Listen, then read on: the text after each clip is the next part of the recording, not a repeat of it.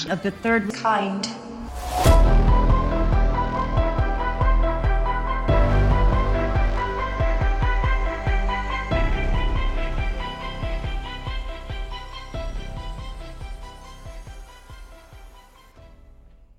Welcome to Theories of the Third Kind. My name is Aaron and I am one of your hosts. The other hosts joining me today are Danielson and Caleb. Now, before we start today's episode, I want to state that no AI programs were used or harmed in the creation of this episode. The research for this show and all of its works was created solely by humans. If you would like to support the show, then there are a couple ways you can do that. One of the ways to do that is through Patreon. Each week, we release a Patreon exclusive episode that only Patreon supporters can get access to. To sign up, it's only $5 a month, which is only 16 cents a day. Not only do you get an extra episode per week for that $5, but you also get access to our entire back catalog of past Patreon episodes. In total, we have over 166 extra Patreon episodes, which is a lot of extra hours for your listening pleasure. To see the full list of Patreon episodes, go to our website, theoriesofthethirdkind.com, and click on the Patreon episodes tab, and there you will see an entire list of Patreon exclusive episodes that we have published. Also, today, we added another Patreon exclusive episode, which is another Theories Thursday. Except in that episode, we cover a whistleblower from 1995, lost nuclear devices in the Himalayas, and Michael Jordan's not so secret gambling addiction. So, you get access to that episode as well as all of the others for just $5. Now, if you can't afford a Patreon membership, but you would still like to help us out, then feel free to leave us a written review on iTunes or Spotify. That helps us out more than you know. However, don't feel pressure to leave us one. If you don't want to, then that's fine. We just want you guys, girls, aliens, reptilians, Bigfoot, Sasquatches, Chupacabras, ghosts, Illuminati members, underground lizard people, whoever or whatever you are, to enjoy the show. Oh, and one last thing. Go follow our Instagram, Twitter, and YouTube channels to stay up to date on all announcements, news, and updates. And that is the end of the announcements. So today's episode is a Theories Thursday. And if you are not familiar with what a Theories Thursday is, it is where we each select our favorite topic of the week. We don't tell each other about it. We independently research it, and then we bring it to the studio and talk about it. Now, since we each have different topics and we only know the subject line of it, I bet you can all guess what my topic's over just by the title, which is Ocean Gate. I mean, everyone's talking about it, right? So, are y'all cool with me starting and then we'll just make our way around the table? Yeah, that works. I'm cool with that. All right. So, my entire topic this week is one that has been making headlines all across the world the submersible named Titan that went missing. Now, if you've been living under a rock and you have no idea what I'm talking about, it's okay because I'm going to catch you up, because I'm going to catch all of you up, because because I'm going to tell you what the fuck happened, okay? I'm going to tell you what happened, all right?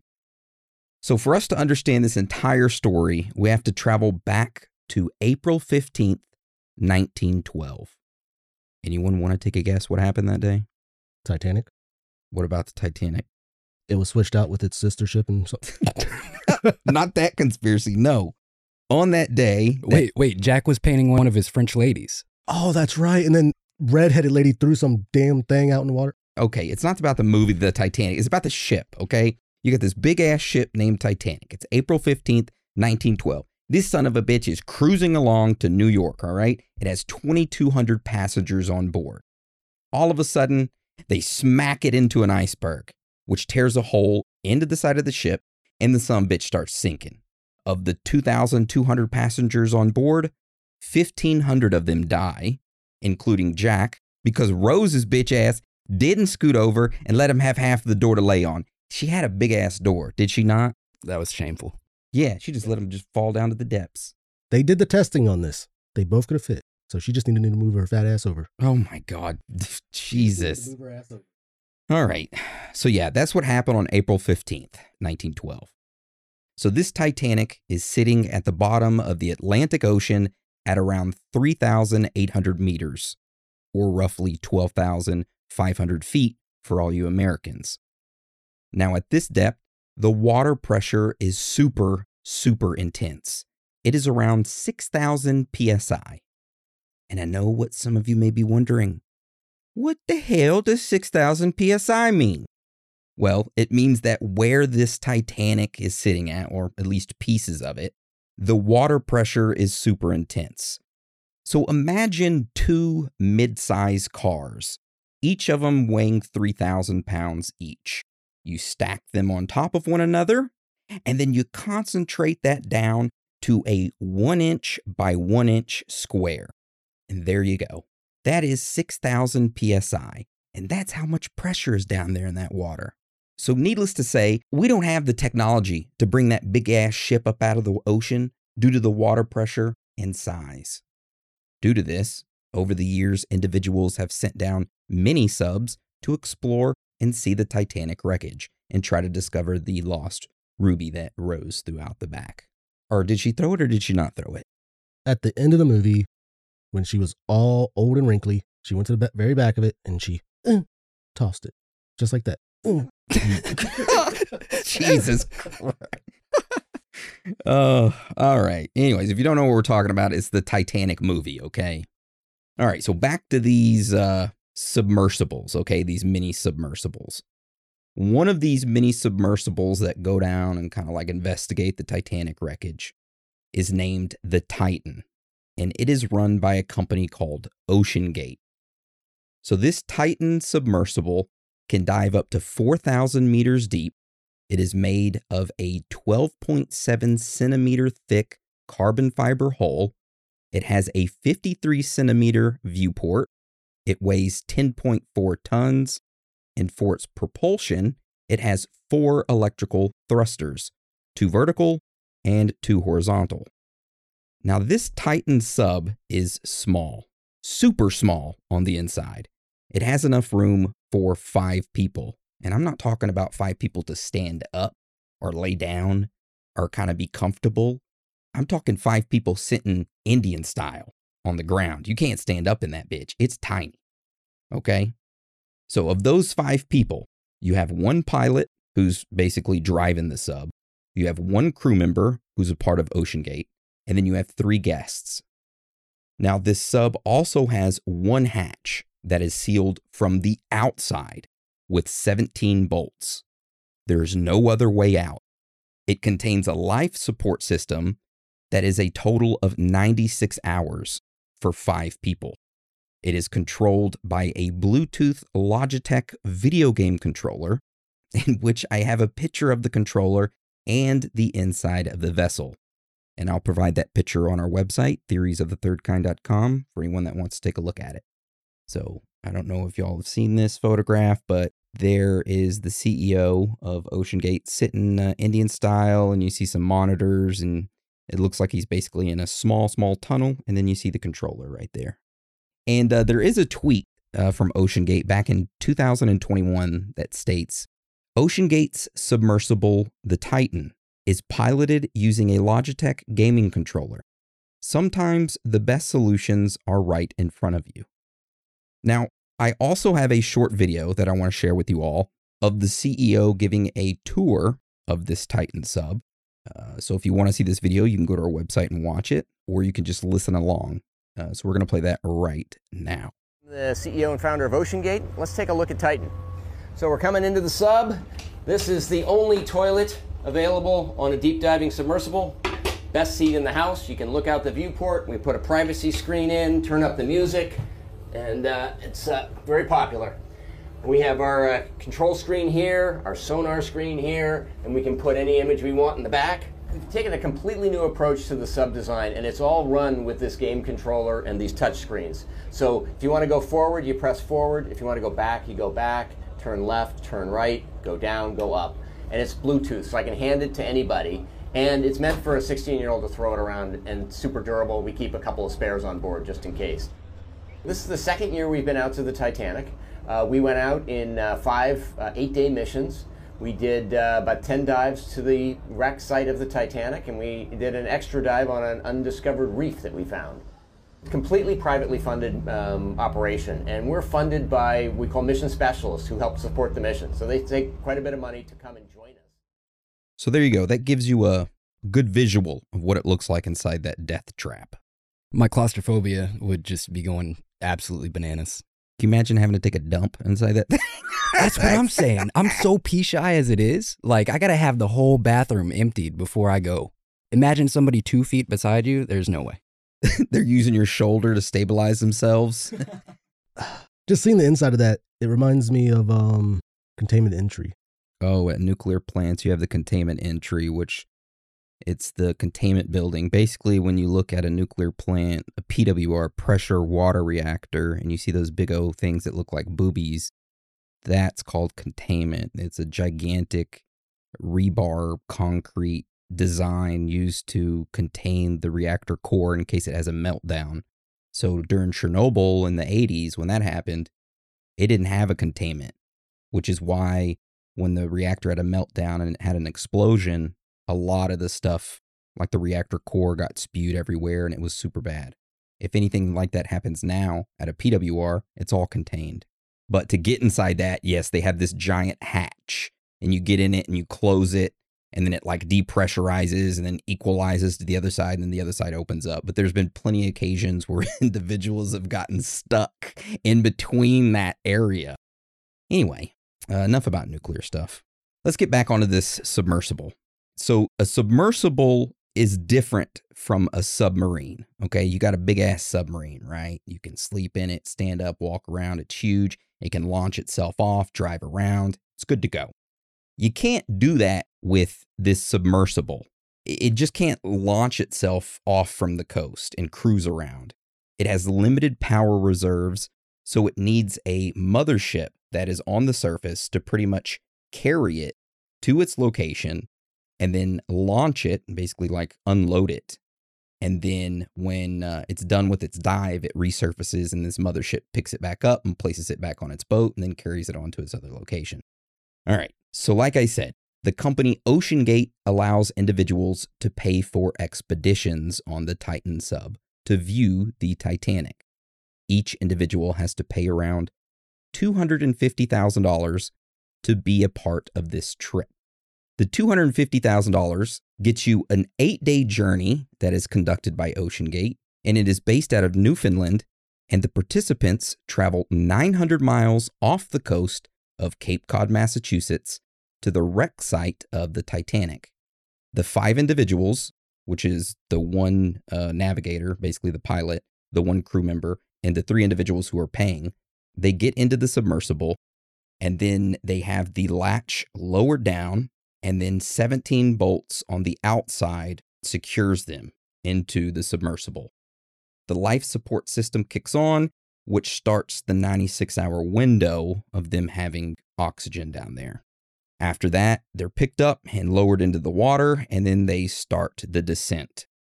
Now, this descent down to Titanic is approximately two hours. Once they reach that 12,500 feet, they explore the Titanic wreckage. When they are finished, they ascend to the surface, which of course this takes another two hours. All right, now that everyone has an understanding about what this Titan submersible is, the company, and how all this works, let's talk about what happened. So on Friday, June 16th, the Polar Prince, which is the mothership of the Titan sub, so basically like its carrier, the Polar Prince, it departed from St. John's, Newfoundland, with three paying passengers, one navigator, and one crew member. Now, they all planned on getting into the Titan sub and exploring the Titanic. On Saturday, June 17th, the Polar Prince arrived at the wreck site of the Titanic. The following day, on June 18th at 9 a.m., the dive operations started and the Titan sub begins its descent down towards the Titanic.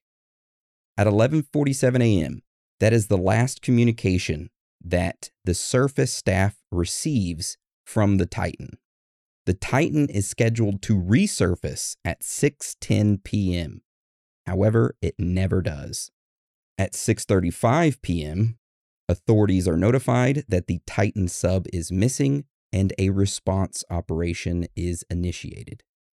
Since Sunday, June 18th, not much information has surfaced regarding the Titan sub itself. However, the story has taken the media by storm, and every news station, everywhere you look, Everyone's talking about it, okay? Which I was hesitant. I didn't want to cover it, but we got so many requests. I was like, I guess that's my theories Thursday. I give the people what they want, okay? Now, the limited information that we do know about this vessel is that it is missing. The information of the individuals on board was kind of kept secret, but then it was eventually released, which we will discuss here in a bit. And then today, Wednesday, June 21st, uh, reports started to surface that there were knocking sounds being heard at 30 minute intervals, and that's the current situation. Now let's discuss who is all on board of this submersible. So, like I said, there's five people total one pilot, one crew member, and three quote unquote mission specialists. So, the pilot is French Navy veteran Paul Nargeolet. Now, Paul has led several expeditions to the Titanic and has supervised the recovery of many artifacts from the wreck, where he was the director of underwater research. The crew member on board is the OceanGate CEO and founder, Stockton Rush, the guy in the video that we watched earlier. He's on the vessel. The three mission specialists are actually very wealthy uh, individuals. Well, two of them are, the other one's a son, but one individual is British billionaire businessman named Hamish Harding, and he owns Action Aviation. The other individual is a Pakistani businessman named Shahzada Dawood, and he is a trustee of the SETI Institute, which is a research organization in California. And he is also a vice chairman of Dawood Hercules Corporation, which is a conglomerate of various businesses that are owned by his family. He is very, very wealthy, and so is his family. The third individual is Dawood's son, Suleman. And uh, there's not much about him other than him being Dawood's son. So, yeah, those are the five individuals on board. Now, I started digging into this to try to figure out, you know, what's been going on behind the scenes. Has there been previous issues with this Titan sub? Is there anything weird or funky going on? And I did come across a few weird things. The first thing I wanted to talk about is what happened six months ago. So, six months ago, CBS sent a correspondent named David Pogue to cover a report on OceanGate and the Titan sub. Now, during this report, David raised safety concerns about the Titan. Before boarding the sub, David was given a tour of the vessel, and the person giving the tour was the CEO, Stockton Rush. During the tour, David stated, Hey, you know, this submersible has lighting that was purchased from Camping World. It has an unofficial PlayStation controller, and its its ballasts are made of construction pipes. You know, it seems like this submersible has some elements of MacGyvery Jerry Rigness. Rush, who's the CEO, responded with, I don't know if I would use that description. OceanGate worked with Boeing and NASA on building this pressure vessel. With that being said, everything can fail on this vessel. Your thrusters can go, your lights can go, but you are still going to be safe. After that, David decided to board the Titan to go down and tour the Titanic. But before he did, he had to sign a waiver that described the submarine as a, and we quote, experimental submersible vessel that has not been approved or certified by any regulatory body and could result in physical injury, disability, emotional trauma, or death. David signed the waiver and went into the Titan for the dive. However, during it, the submersible platform that lowers the Titan into the water failed when its floats came loose and the entire dive was canceled. David ended up leaving, but the CBS camera crew stayed there and they decided to film a later dive that the Titan was doing, in which the sub lost contact with its mothership for two hours. Actually, it was like two and a half hours. They had no idea where it was. And then the submersible finally surfaced and uh, the CBS camera crew was actually able to talk to one of the passengers that was on the Titan that paid the 250,000 and they said, we were lost for two and a half hours. So yeah, that was one of the first things I came across where I was like, oh my God. Did they at least get like refunded? No, because they pushed it back and they did another, they did a third attempt and that was successful. Which I don't know, after two attempts, after the first one, I'd be like, nah, I'm good. I'm good. I wouldn't I wouldn't get on the first attempt. There's no way you couldn't pay me any amount of money to get on that thing. Oh, hell no. All right, so the next interesting fact that we're going to talk about uh, are some lawsuits that OceanGate and its CEO was involved in. Now, this documentation was uncovered by an individual on TikTok named Photo G Steve. And instead of me telling it, I figured we could listen to him explain it. So we're going to take a listen to his audio clip right now.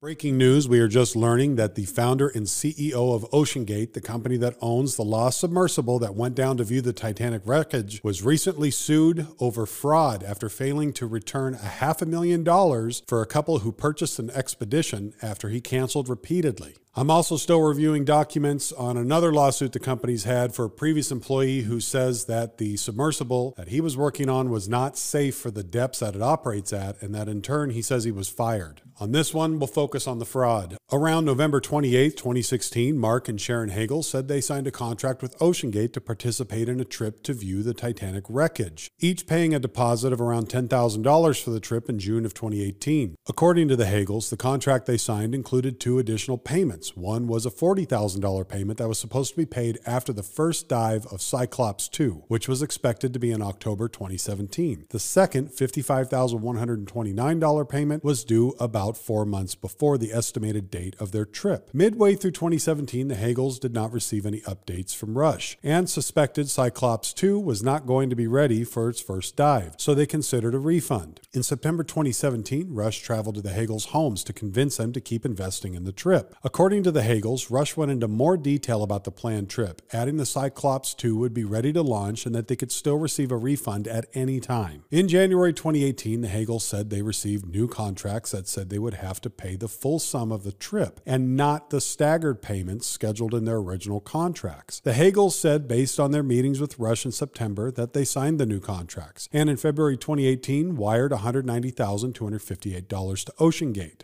According to them, about a month later, OceanGate renamed Cyclops 2 to Titan, which is the same submersible lost in the North Atlantic Ocean. The Hagles said OceanGate canceled their planned 2018 trip aboard the Titan because OceanGate did not have enough time to conduct a full series of test dives to be sure the vessel could reach the Titanic and rescheduled their trip for July 2019. However, in June 2019, according to the Hagles, OceanGate canceled their trip again, saying its contracted support vessel refused to participate. The trip was rescheduled again for some time in 2020. The Hagles then asked for a refund from Rush for all the money they had paid, which totaled $210,258. According to court documents, Rush began working on a full refund plan. On June 19th, 2019, the Hagles received another cancellation notice saying the Titan was experiencing equipment failure. The trip was rescheduled again for July 2020. On October 24th, 2019, the July 2020 was canceled due to unspecified reasons. Finally, in July 2021, OceanGate demanded the Hagles go on to a July 2021 trip aboard the Titan to see the Titanic. According to the Hagles, when they refused, OceanGate told them they would not be getting a refund. The Hagles are asking for damages, attorney's fees, and court costs. I'll be recording a video about the employee's lawsuit over what he deemed to be an unsafe vessel.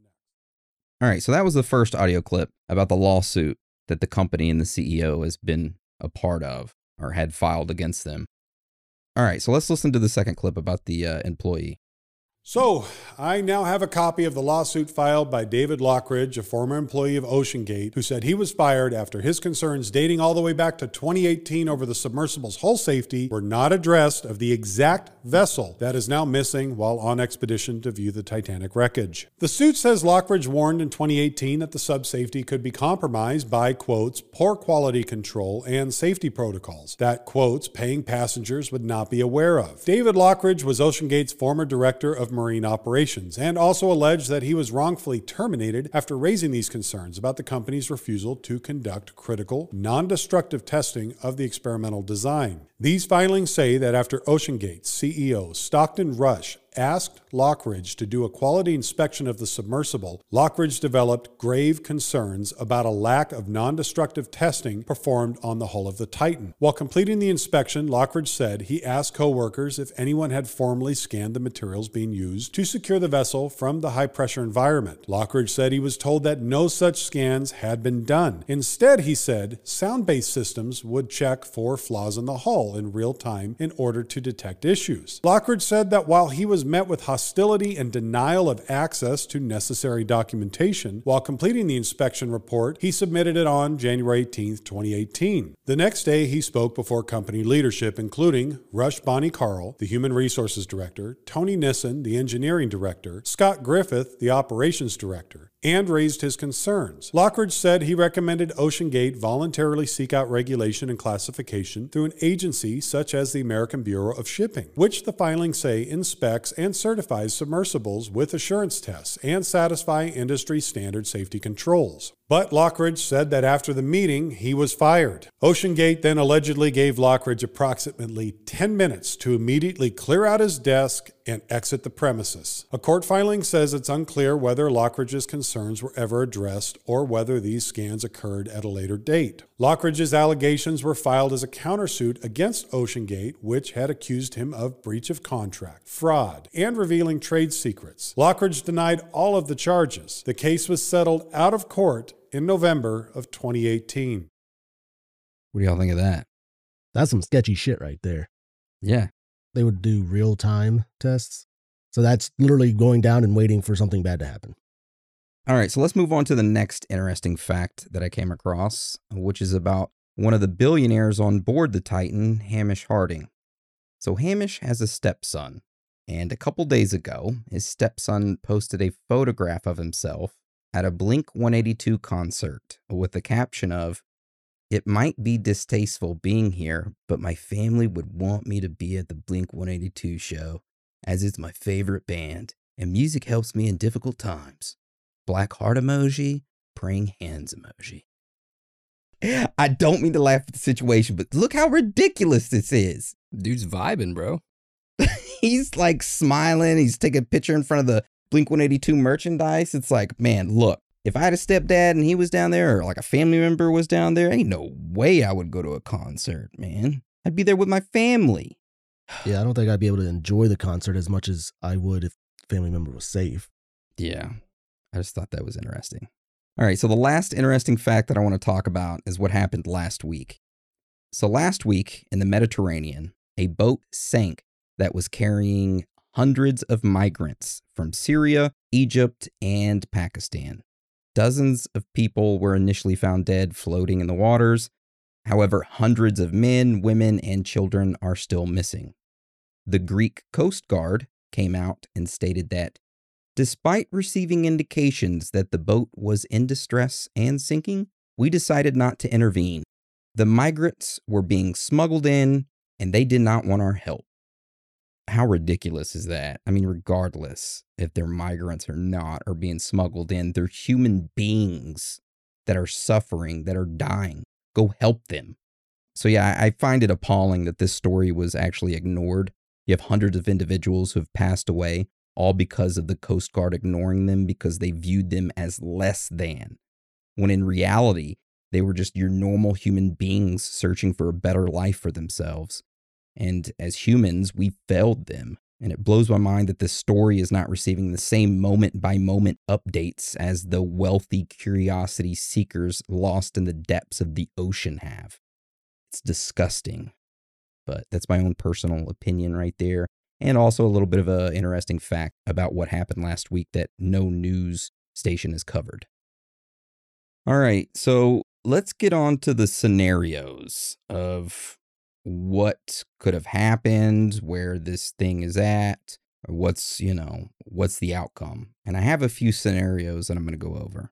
The first possible scenario is that there was hull failure and it caused an instant implosion.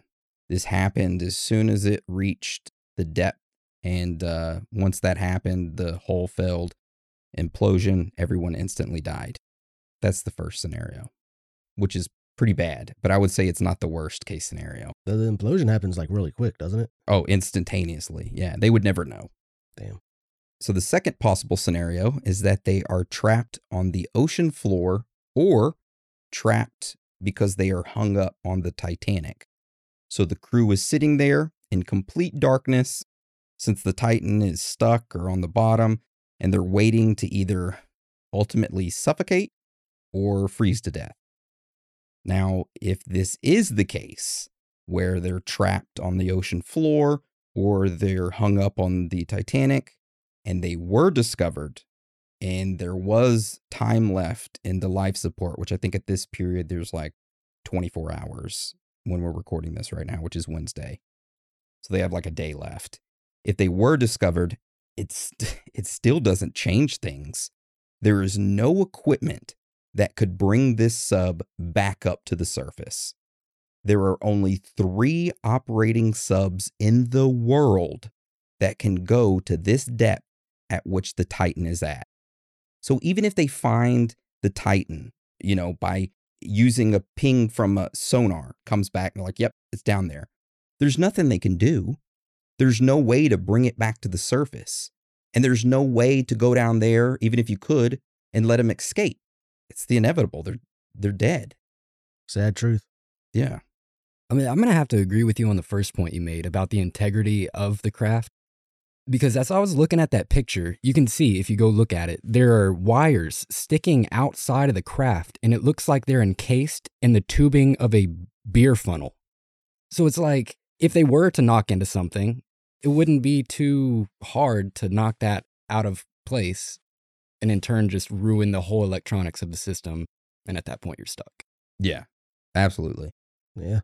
All right. Uh, so the third possible scenario. All right. Before we get into that, we're going to take a quick break and we'll be right back. Look, Bumble knows you're exhausted by dating. All the must not take yourself too seriously and 6 1 since that matters. And what do I even say other than hey? well, that's why they're introducing an all new Bumble with exciting features to make compatibility easier, starting the chat better, and dating safer. They've changed, so you don't have to. Download the new Bumble now. All right. Welcome back. Uh, so the third possible scenario is that once the sub had issues as it descended, it automatically dropped its ballast and floated back to the surface, which of course takes them two hours to float back to the surface. They are currently floating in the sea somewhere with no electronics working, so they can't ping off the Starlink satellites. So that's how they communicate with the mothership. Once they hit the surface, they ping off the Starlink satellites, which then go down to the mothership and tells them the location of where the Titan's at, and then the mothership goes and picks them up. But if they have no electronics, they can't ping off the Starlink satellites to communicate their location. If this is the case, that means the entire crew is still locked inside of the sub and they are still drawing on the life support system, which may or may not be functioning. The crew cannot open the submersible and escape. This is due to it being closed shut on the outside with the 17 bolts. And even if they were able to open it, it would immediately be filled with water and sink anyway. Also, the submersible does not carry stuff like life rafts and survival suits. They are not designed for surface operations or stability. They ride extremely rough, and due to this, it may batter the crew to death even in moderate seas. Like if the waves are just a little bit bad, this thing's going to be rocking back and forth like a damn roller coaster nonstop. And this is concerning because the expedition was almost canceled due to very choppy waters. That's one of the scenarios. Can you imagine that sitting in there, just being flung back and forth? I don't know what's worse, that or being at the very bottom. I'm just imagining the person at the beach in a hundred years that sees that thing roll up on shore. That's a hell of a message in a bottle right there. Oh my Ooh. God. Okay, that's that's almost as bad as my thought. what was your thought? You're talking about how choppy the waves and stuff are. They're just being battered inside. Just watching the video and seeing their fucking crapper. shit's gonna be everywhere. Oh, my There's nothing. God. Sto- no, li- I saw them like they pulled out the pee bottle, but there's literally nothing stopping anything from coming out. It reminds me of Jackass when Steve-O was in that porta potty and they flung him up and shit was being flung everywhere. That's exactly my thought right there. Is that's Yeah, it's horrible. All right. So the fourth possible scenario, which is the last one, as to what possibly could have happened to them, is as soon as this submersible got to the depth where the Titanic is at, it developed a pinhole leak near its window. Now, this pinhole leak, of course, is going to create a tremendous amount of pressure of incoming water. And this incoming water is going to turn into mist. So you have salt water mist being sprayed inside the cabin all over the electronics. It causes the electronics to short out. This, in turn, initiates the auto ascent protocol that the sub has. The sub starts its almost two hour ascent back up to the surface, with this pinhole leak still spraying the saltwater mist into the cabin as it's going up. Eventually, more and more of this mist turns into condensation on the walls, which turns into water down at the bottom, which collects more and more and more. After a while, the positive buoyancy that is carrying the sub to the surface is going to equalize due to the amount of water that's being filled in the cabin. And then what happens after that is it's going to become negative buoyancy, and the water is going to make the submersible starts sinking. And then, boom, impacts the bottom, and the crew drowns. There's really no way out for them, is what you're saying. The only scenario of them surviving is if somehow they've already surfaced and they're floating around getting thrashed and they are found within 24 hours before their life support runs out. So whoever finds them can undo the 17 bolts on the outside, get them air, and get them out of there. That's the only scenario where they survive. It's depressing. yeah, a little bit depressing. I mean, I everybody wants this to be a good outcome for them, for them to survive, but those chances are very slim right now. Extremely slim. What do y'all think's going to happen? Let's make predictions. Oh man, I think it was your the pinhole scenario maybe, where they started coming up, but yet as it filled up, they're like not at the surface. They're like right under the surface, and the longer they wait, yep, they're just gonna drop down, sink. What about you, Caleb? I don't think they're at the bottom. If they were at the bottom, it would be because they got hooked onto something, kind of like what you were saying, Aaron. Just looking at the craft, it looks jerry rigged, like you said. Well, if you or a loved one want a trip onto Lake Travis on the USS Theories of the Third Kind for $250,000, we've got a kayak with one extra seat. We can paddle you around Lake Travis in Austin for an hour and show you the scenery for only 250K. And we guarantee you, we will not get lost and you will not die. I can't make that guarantee. I'd, I'd probably get lost, not the dying, the lost. All right, I don't I don't mean to be insensitive, but there you go. That's the OceanGate topic. Uh, that's what's been going on as of Wednesday, June 21st. Okay. Thank you for that, because I mean, I've looked into some of it, but I have my own topic to look up. Speaking of that, who wants to go next on their topic? Yeah, yeah, I'll go next. All right, sweet. So what do you have for us this week? Now, before we get into that, we are going to take a quick break. This is our last one, so don't go nowhere. All right, welcome back. So this week I was actually looking through Reddit as I usually do, and I came across a post and people were talking about what they would do if they won the lottery. And it got me thinking, what's happened to people that have won the lottery jackpot and kind of how their lives are going now? Come to find out, a lot of their lives went to complete shit after winning. So, my topic this week is about the people that won the lottery jackpot and how their lives went to complete shit afterwards. It's kind of an open secret that winners of ridiculously large lottery jackpots tend to end up in shitty situations at an alarming rate.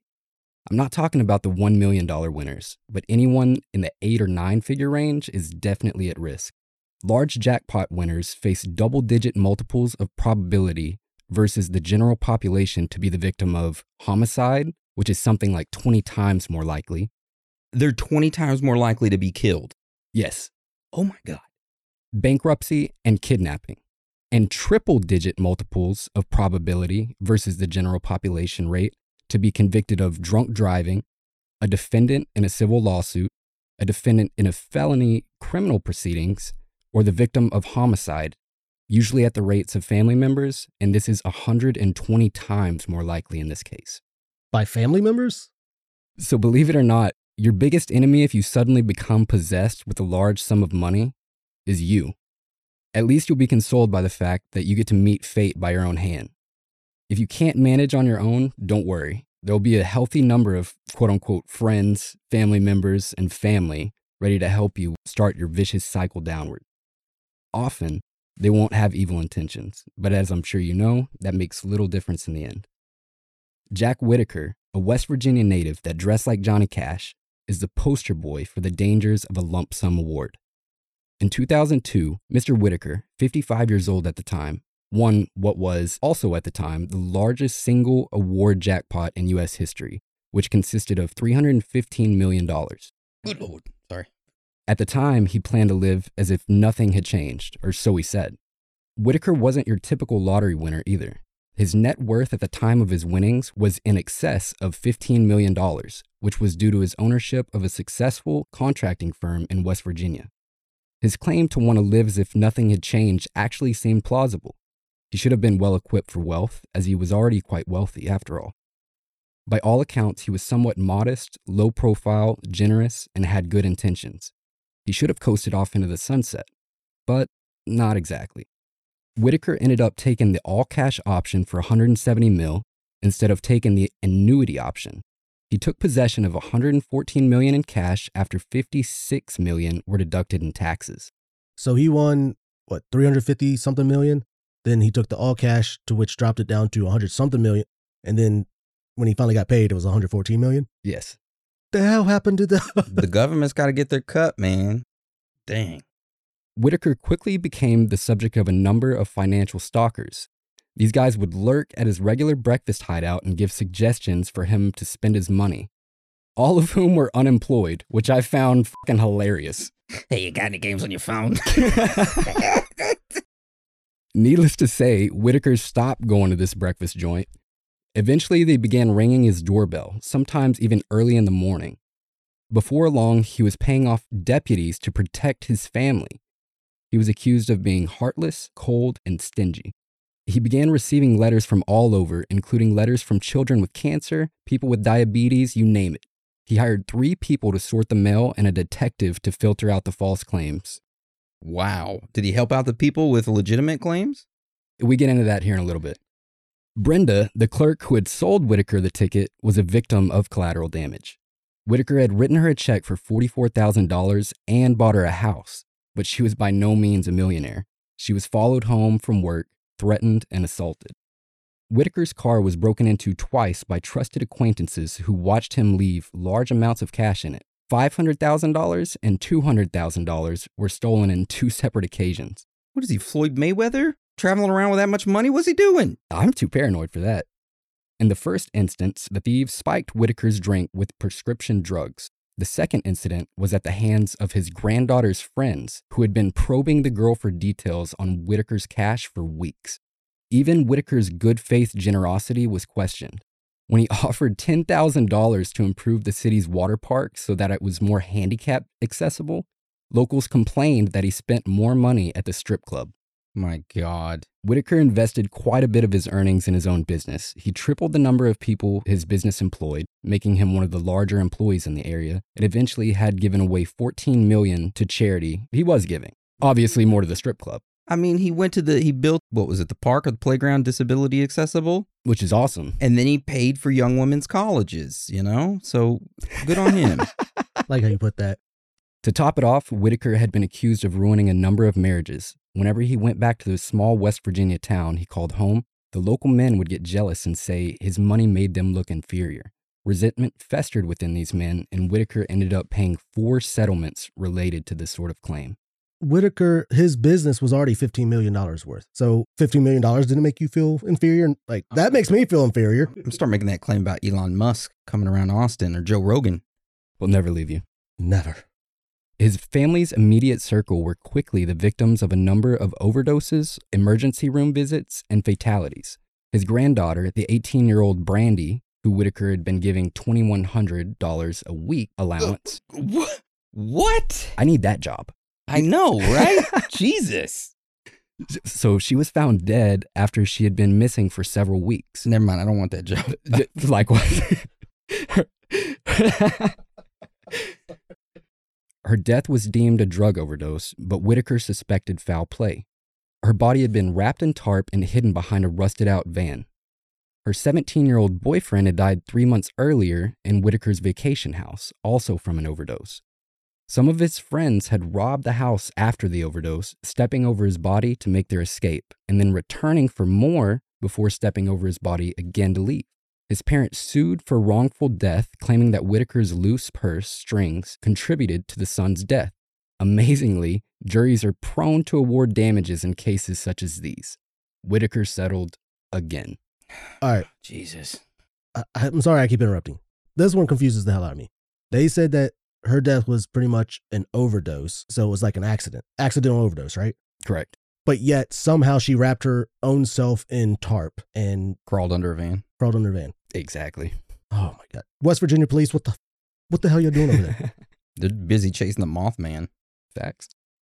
Even before the deaths, the local and state police had taken a special interest in Whitaker after his newfound fame. He was arrested many times after his winnings. The funny thing is, he had a nearly spotless record before hitting the jackpot. In 18 months, Whitaker had been cited for over 250 violations. These range from broken taillights on one of his five new cars to improper display of renewal vehicles. A lawsuit charging various police organizations with harassment was to no avail, and Whitaker was hit with court costs instead. Whitaker's wife filed for divorce. During this process, a number of his assets and the accounts of his operating companies were frozen. Due to this, Caesars and Atlantic City sued him for 1.5 million to cover bounce checks. Today, Whitaker is badly in debt and bankruptcy looms large in his future. But hey, that's just one example, right? Jesus. No. Nearly one third of multi million dollar jackpot winners eventually declare bankruptcy, and some end up much worse. To give you just a couple examples, consider the fates of these cats. First off, we got Billie Bob Harrell Jr. This guy won $31 million in Texas in 1997. As of 1999, he committed suicide in the wake of incessant requests for money from friends and family. He quoted, Winning the lottery is the worst thing that has ever happened to me. Another guy, William Post, he won $16.2 million in Pennsylvania in 1988. In 1989, his brother hired a contract murderer to kill him and his sixth wife.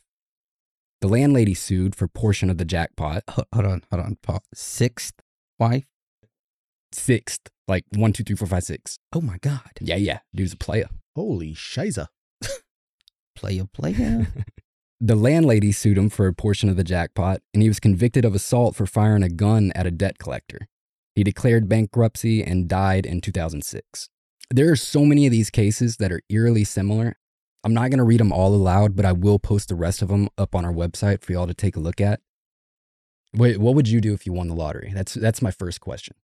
Not, well, not tell a soul. And then I would, well, depends on how much I won. Uh, I would likely contact uh, an attorney in like New York or somebody that's good with handling financials, get them to fly down and uh, help me set up shit. Someone who knows, who's been been doing this for a long time, you know. And I would not uh, come out and say, "Hey, I'm the one who won it." Some states require the person's identity to be revealed. In some states, you don't have to. You can stay anonymous. I would 100% stay anonymous. Same here. About 1 million percent. Now, I would not tell anybody. I would get the person, the attorney, to fly down from New York after I have everything set up. I would then say, hey, everybody, meet me at this location. It'd be a giant warehouse. I'd have it set up like Rob Dyrdek's Fantasy Factory. I'd have Laffy Taffy uh, by D4L playing, right? I'd have the freaking Dallas Cowboys cheerleaders dancing, right? I'd be in a, a swimsuit and I'd have an underground pool and I'd be swimming in it and I'd be like, whoa, look what I found. And then there'd be a submarine down there. There would be like a model replica of the Titan. and then I'd be like, just kidding. And then I'd swim up and be like, oh, bad joke. But hey, guess what? We're millionaires, bitches. Woo. That's just like, you know, off the top of my head, with just a couple ideas I got. I love that. Dan, what about you? I want to be doing all that. You and I were talking about that the other day as we were kind of discussing this. yeah, it's like I would use the money, you know, contact a lawyer, make sure that the funds are secured, you know, all that. Try to want to stay anonymous. I want to pay off all the debt, pay off houses for family, friends, but they won't know who paid off. It's going to be completely anonymous. And I'm not going to, honestly, I don't even think I'm going to tell a soul. You're going to act surprised when they call you up. Somebody paid off my mortgage. You know what? No, it'd be they more paid like- mine. Hey, Da- Daniel, somebody pay off my mortgage. Somebody pay off my mortgage, Daniel. Me too. Me too. They paid off mine. They paid off my car. It's like, I don't know who did it. And there I am just writing another check. Dan's Vietnamese, for anyone who doesn't know. And that was uh, his mother, Kim Lover, great woman. great woman. I'd just like to be able to pay off all my stuff, not have to worry about any debt, and then just live a normal life. Drive the same car, maybe buy me a little bit bigger truck.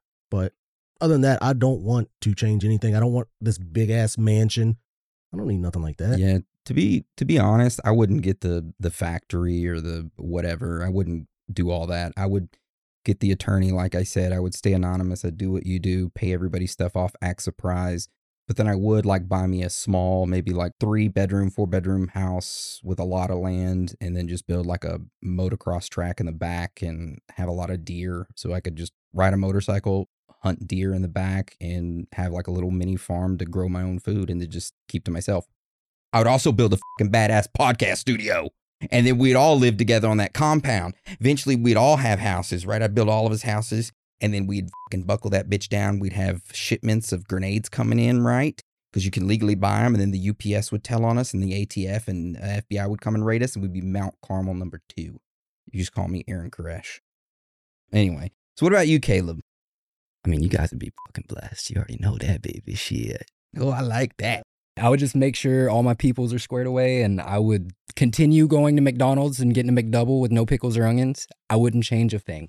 I don't know. I think the only people that would actually know if I did would probably be you two. To be 100%, because I don't think I'd be able to like hide that from you two. I tell you what, the pranks though, I would get billboards and just put random pictures of y'all on it. I'd get it. I'd get a blimp and I would put like y'all's faces on the blimp and just have it just drive by. I mean, I think it would be hilarious. I, that would be awesome, actually. that would be. When I used to work at Golson Grocery, a rich man in the area who owned all the cattle named Mr. Canutes would come in. They called him Rhino because he looked like a big old fucking rhino. He was from overseas, came over, had one cattle, built an empire, wealthy as shit, owned all the cattle, all the land in the area, money just flowing out of his pockets, would come in, would buy a Diet Coke, and then buy one of every single scratch off, and then a $100 worth of lottery tickets, random numbers. And he would get that with his newspaper every day. I think it's a more so of an addiction of a either gambling or like a risk taking or like a addiction to money, you know? I think you're exactly right. How do I say this without coming across as a piece of shit? The people that usually buy lottery tickets, from my perspective, they're trying to take the easy way out, if that makes any sense. It's much easier to go buy a ticket and possibly get 20 million than actually work for it. I mean, yes, that's honestly true. You can't really beat around the bush on that one. And with that being said, I think that's where your argument comes in with the addiction because you constantly chase that dream. You constantly chase that treasure. I mean, you think about it. How many conversations do like everybody in the world does sitting around with friends like, what would you do if you won that much money? Literally, like that's how conversations go. And then next thing you know, the conversation leads into, you know, we should go buy some lottery tickets. Risk it for the biscuit. I'm getting in a little on our personal lives here, but whenever we go to the gas station and I fuel my terrible habit of this nicotine stick, I usually buy a scratch off when I'm there. So I'm not judging these people because I am one of these people. I am too. I I still got three lottery tickets downstairs. I got to turn in. The reason I ended up buying in the first place is because my mom said she had just, whenever she was down here, she scratched and won like $500 or something. So it's like, well, damn, if it's that easy, I'll just go buy a ticket and be rich. Exactly. Seems like every time I talk to my mom, she's at bingo. I just won like 700 or $600 at bingo. And it's like, damn, I need to go to bingo. Yeah, you were talking about that the other day. It's just like I want to go to a bingo hall. And I think too, with the climate of today's society, if you go on Kick, which is an alternative to Twitch, just a live streaming service, there are so many people that gamble on that site via stake, and they're doing a thousand dollar spins, probably like 60 of those spins a minute, $60,000 just down the drain in one minute. And I can give you sources if you want to go look at these guys blow their money like idiots. I can't do it. I can't go to casinos and play the slot machines. I'll go there and I'll watch other people play and I'll drink the free sodas. I can't play the slot machines. I could go there and play Texas Hold'em because I'm in control or blackjack. Exactly. You have some control, but when it comes to like spins and random, nope. That's to me, that's just I could just drive down the road and just throw my money out the window. I think it's like an adrenaline rush because I went to a casino when I was working in Iowa. It was my day off, nothing to do. I was like, I've never been to a casino. I was like, you know what? I'm gonna leave my wallet in the car. I'm gonna take a hundred dollars in there with me. It's like that's all I'm gonna spend. I ended up doubling that within like 10 minutes. And I'm like, damn, that was that was pretty easy. I should just keep going. Boom. Lost it all within like five. I spent no more than 20 minutes in that casino. As soon as I was I lost it all, I was just like, well, I should have quit while I was ahead. But like I think it's just that adrenaline, like, like damn, we're doing good. Cause like you win a little bit, then you take that lottery ticket back in, you turn it in, you get more. I mean, that's what I've been doing. It's just like that adrenaline that you get from it, like winning. So if any of you guys have problems with gambling, please call 1 800 522 4700 and get help. Can you text me that number? Or 804 five. I. Also, uh, if you or a loved one have won the lottery and you want to share your story with us, send us an email. We would love to hear from you. Well, thank you for your topic this week, Caleb. It was excellent. I really enjoyed it. Thank you. I as I was thinking about it, I was like, this really isn't a theory and it's really not a conspiracy, but it's damn interesting. So I hope you guys enjoyed it. I enjoyed it a lot. I guess we move forward to our last Theories Thursday, which is Dan's. And uh, right here you have Ricky M. What is this, Ricky Martin? No, but for my topic for this Theories Thursday, I decided to go with an unsolved death that has baffled law enforcement, the FBI, for over like 20 years. This would be the unsolved case of Ricky McCormick. So, have either of you heard about Ricky McCormick? I have not. I have not. So, there's a picture of him. We'll provide that. It's the only picture that seems to be on the internet of him. Ricky was a 41 year old man that was found dead by the side of the road in a cornfield outside of St. Louis, Missouri. I think it's like West Alton on June 30th of 1999. No one knew how he ended up there in the cornfield or what exactly happened to him. But there were two mysterious encrypted notes that were found in his pants pockets. But now before we hop directly into this, I'd like to go over, you know, his background a little bit just to see what kind of person he was. So, Ricky McCormick was born June 14th, 1958, and even at a young age, his family noticed that Ricky seemed to struggle with some sort of mental health issue. His family told reporters that he would always stand alone during recess, he would act strangely, and then he would tell very, very odd stories. You got any examples of these stories? His family didn't provide any, sadly. Dang. Then Ricky's mother even went as far as telling the press that her son was the R word. You talking about mentally retarded, Yes. which is the correct medical terminology, might I add, before I get flamed in the comments on Instagram. So I looked it up to like what the correct way of saying it nowadays. I guess it changed again. So now it is an individual with intellectual disability. Oh, okay. So yeah, that's his own mother called him that, which I find that kind of upsetting, but back in the day, medical terminology. I mean, that's true. So it does look like they supposedly had taken Ricky to a psychiatrist, in which the psychiatrist stated that Ricky had what he called a brick wall in his mind. He said that Ricky refused to break that wall. He didn't like the life of living poor and had an active imagination. But this wasn't quoted from the psychiatrist. This was quoted from his aunt, Gloria Cookie McCormick. I've never heard of that phrase of like having a brick wall in your head.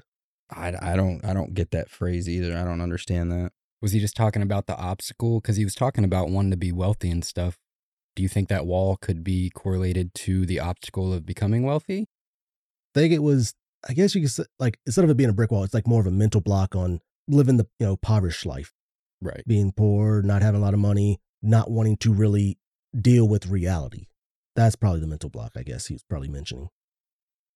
But yeah, to continue on, Ricky continued going to school until he dropped out of high school, in which his family was not even sure how he made it that far considering they said he could barely read or write.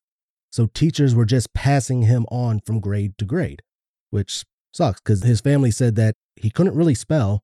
And when he wrote, he scribbled. So it's like, how did he make it that far? So from there, he would keep minimum wage jobs as well as live on disability since Ricky suffered from chronic heart and lung problems. Now, Ricky often had run ins with law enforcement, but those were mostly misdemeanor charges. That was until 1992, when he was 34 years old. Ricky was charged with unlawful intercourse with a minor, statutory rape, who the family referred to as Pretty Baby, who was younger than 14. And not just that, he had two children with her, and the family was fine with it. Was the woman mentally challenged? The younger girl? The one who had the babies with him? No.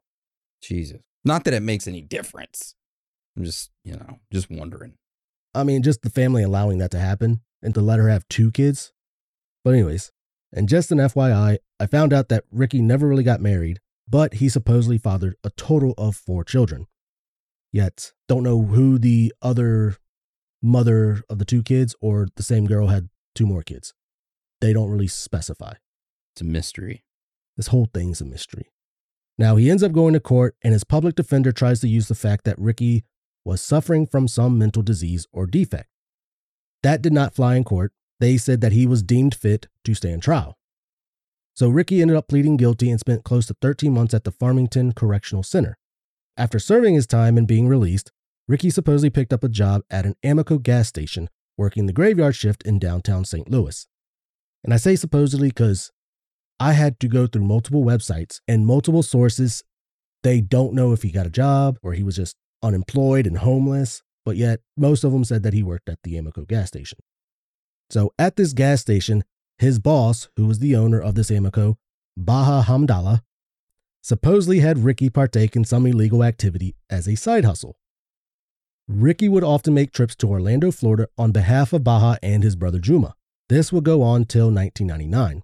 Six years after he got released from prison, he ended up getting a job at Amoco, and this is where he worked and where he did his side hustle of drug trafficking. Now, his girlfriend at the time told the police that she believed he was smuggling marijuana for the Hamdallah brothers. In his final trip to Orlando, which was in mid June of 1999, his girlfriend and aunt stated that he seemed scared and started to act erratically since he got back from the trip. Then, between June 22nd and June 25th, Ricky visited two different emergency rooms complaining of chest pains and shortness of breath.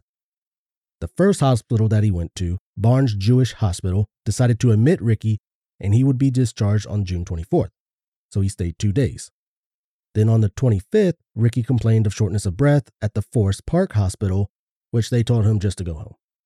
They were just like, no, nothing's wrong with you, just go.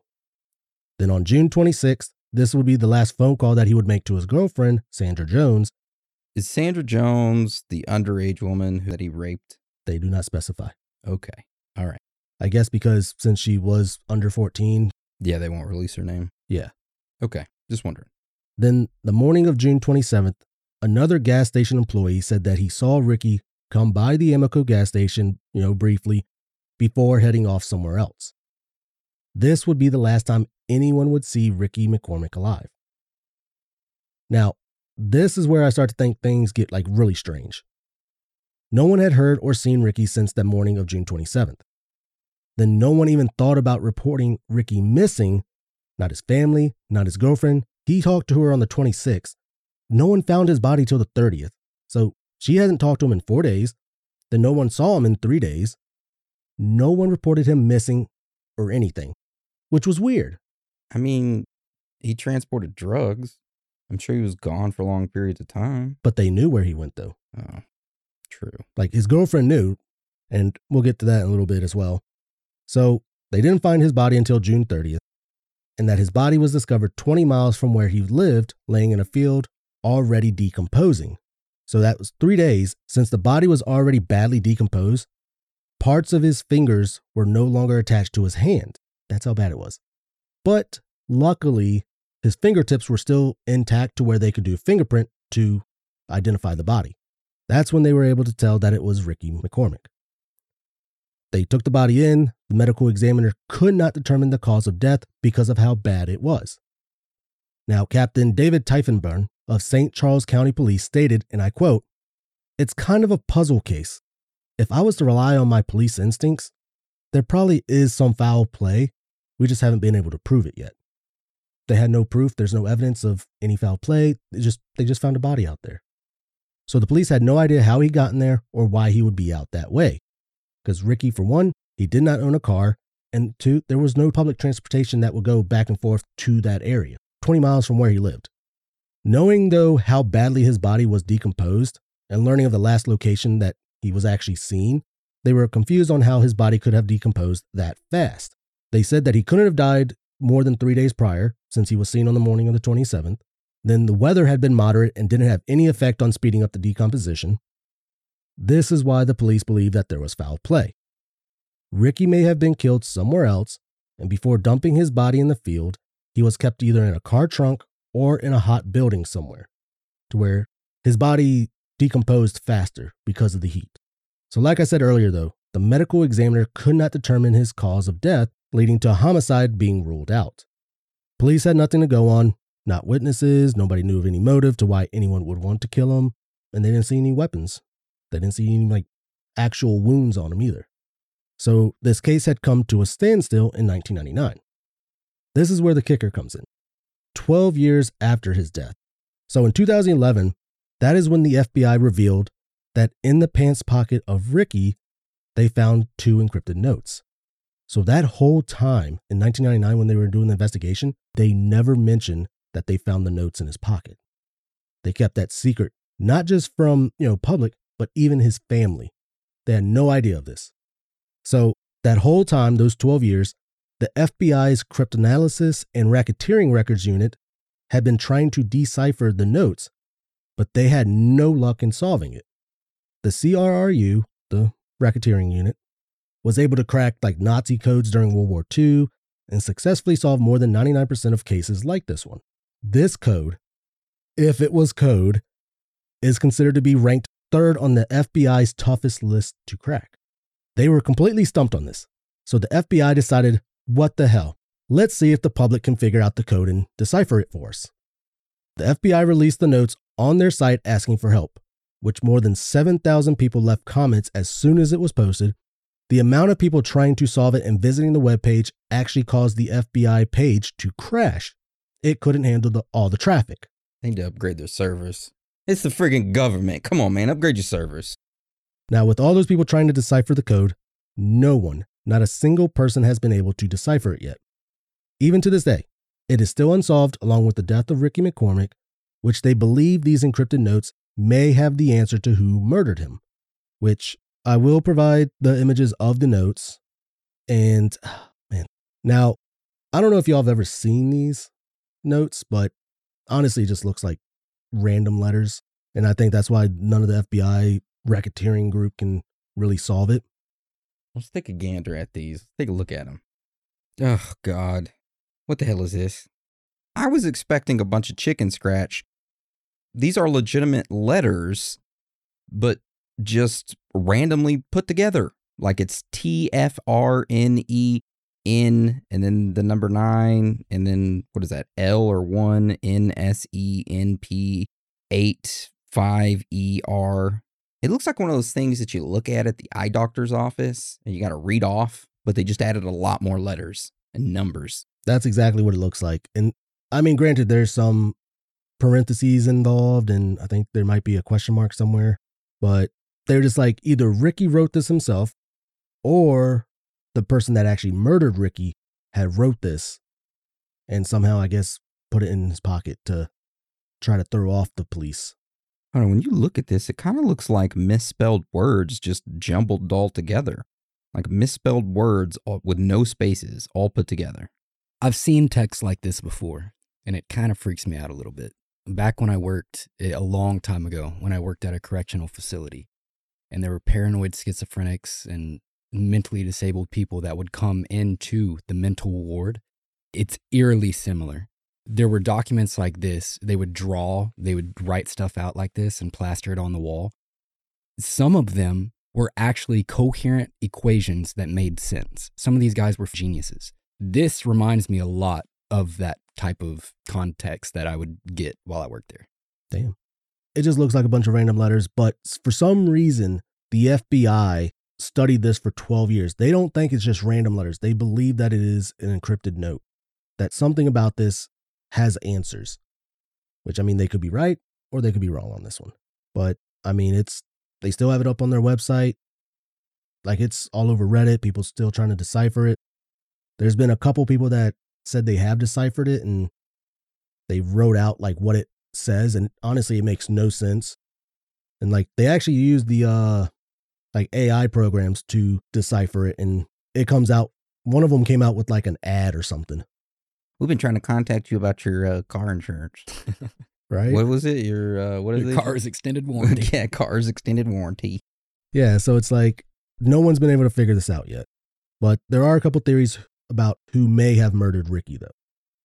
The first one would be the Amoco owner, Baha Hamdallah, the one that was supposedly having Ricky take frequent trips to Orlando, Florida to bring back marijuana for him. Then the second suspect was a high level drug dealer who ran the area of Ricky's neighborhood, who has also been suspected in several other homicides Gregory Lamar Knox.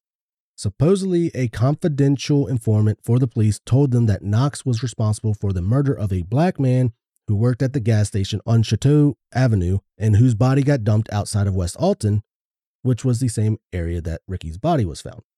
Unfortunately, they investigated both suspects and found nothing connecting the two to the death of Ricky McCormick. Now, I do have a, my own personal theory about this.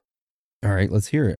So, as I was going through this, reading stuff, and this is only if, and I mean if, he was actually moving marijuana for someone. He may have been skimming some for himself, but then again, I don't think it was actually him skimming it, which means taking some for himself, which when you're doing that, you're not supposed to do something like that. I'm going to point at the girlfriend, and this is why. Like I said earlier, your boyfriend goes missing, you haven't talked to him in four days. You usually know when he goes to Orlando, Florida, because they supposedly live together. So he didn't come home for four days. He didn't tell you like he was leaving. You usually know where he's going. You didn't report him, didn't say anything to anybody. Then I think she was the one skimming, stealing some of the marijuana. And when she found out that he got busted for it, she let him take the fall for it. So I found part of a police report that was written. They kind of summed up what Sandra said. And it says McCormick would accept offers to pick up and deliver packages for money. He made trips to Florida before and on several occasions brought marijuana into the apartment he shared with Jones in the Clinton Peabody housing project south of downtown. The drugs would usually be sealed in Ziploc bags, rolled together into bundles the size of baseballs. McCormick told Jones he was holding the stashes of weed for Baha Hamdallah, and that's what the report says. So she knows he would bring it home to the apartment and stash it there until he was able to deliver it to his boss. This makes me believe that she's definitely part of it, knowing that what he was bringing into the apartment, knowing well about his mental issues. Think about it. If he really couldn't read and write, couldn't really spell or anything like that, what makes you think that he probably knows how to count? But who killed him? I mean, if the wife, girlfriend, whatever, was skimming marijuana off the top and they cleared Hamdallah of anything involved, who killed him? The person that he was probably going to pick it up from. Only reason I say that is when Baha Hamdallah gets his shipment of marijuana, it's short, messages even going back like, hey, I'm paying this much, you're not giving me what I'm paying for. They get into argument like, no, we're giving you exactly what you're paying for. When Ricky made his last trip to Florida, he came back scared and was acting erratically like something bad had happened. They confronted him about it. He got scared. He didn't know what to do because, I mean, for one, he wasn't really taking it. Someone else was taking it. He took the fall for it. They ended up pretty much killing him. So it would be the person he was getting the shipment from and probably his boss had something to do with it. Yep. And this letter is just incoherent scribbles. Alphabet soup. Yeah, pretty much. And that's what a lot of people have said is that these notes, they're not encrypted notes at all. There's nothing encrypted about it. Is that if he did have a mental condition, he may have come up with his own kind of language that he could understand. And this is what it is. And the fact that, you know, he created his own language, no one's going to decipher this whatsoever. Only person that would would be Ricky himself. And he's dead. I Hate to say it. Damn. Yeah. Yeah. So pretty much his case would probably never be solved. These notes, never going to be solved because honestly, I don't even think they're really encrypted. I saw one video, guy was just like, oh, there's one word in here that's actually, you know, a word and it's tenant, T E N E T, but they're not together. And he's just like, oh, it points to Tenet Healthcare that's located all over the United States. God, I hate that when they do those reaches. As soon as I heard that, I was just like, no. You don't think the FBI would have seen that and then connected that? Like that right there is way too simple. Yeah. And that right there, Ricky McCormick is my theories Thursday. I honestly, I like puzzles. Most of the day, I've been looking at this note and I've been like trying to wrap my brain around it. And I'm just like sitting here, just like, this ain't going to be solved. Not saying that I could ever solve it, but it's just, it doesn't make any sense. There's no key to go with, nothing. But if anybody wants to try it, I do have the site to where you can go look and you can try your hand at it.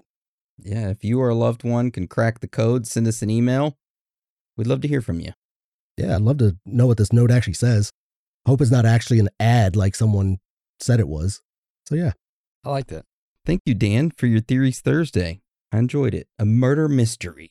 I love murder mysteries. That pretty much wraps up our episode today. Do either one of you have anything else you want to talk about? Anything you want to state? Anything at all before we roll this episode out? I just want to say I hope you guys have a fantastic weekend. Get out, do something fun. Get out of your fucking house, okay? You've been sitting in that goddamn recliner all fucking week. Get up and do something. Look at your dog. He's staring at you right. He's sad as shit. He wants to go on a walk. You take him for a fucking walk and you have a good week. I love you. I don't know if you're talking to me or I'm talking to everybody. Because I'm just thinking, I was like, I've done that. I'm talking to myself. I need to get the fuck up. No, 100%. I hope everyone has a good weekend. If you're in the Texas area and you witnessed that storm that came through on Wednesday, that was kind of scary. All the hell. Dude, and the hail the other night? What the hell was that? That was hell. I was in the drive through at Taco Bell. The wind earlier was insane. I walked out there, stood on the front porch, and I'm waving, like going back and forth because of how strong the wind was. I was just like, damn, I got to tell y'all what happened to me at HEB before we roll this out. Okay. what took you so long? Yes. Well, no. What took me so long is I took a shower, got dressed, took my time, you know, brushed my hair. Anyways, I went to HEB, going and getting some stuff to make ramen for us because I was craving ramen. That shit was good, by the way. Dude, that Thank shit you. 100% was delicious. Thank you. So I was walking through the aisle and I come to the very end of one. And you know how it's that awkward moment when there's another person passing by and they, they're kind of hesitant to go or not go. You're in the same situation and you're kind of dancing with your carts back and forth. Yes. Sure, everybody knows what I'm talking about. Except there was a lady in uh, one of those power chairs, right? So I'm in my cart, I'm pushing it, and I stop. And I'm like, you can go ahead. She goes, no, no, no, honey. It's Pride Month. You go ahead and go first. I said, okay. I had a weird look. I was like, what? I said, but I didn't say that. I was like, okay. And I just went. For the rest of the day, I wondered. I got, my hair up in a bun. Does it make me look feminine? Does my manly beard make me look feminine? I don't know. I mean, I'd fuck you. Jesus Christ. 100% after that ramen, you damn right.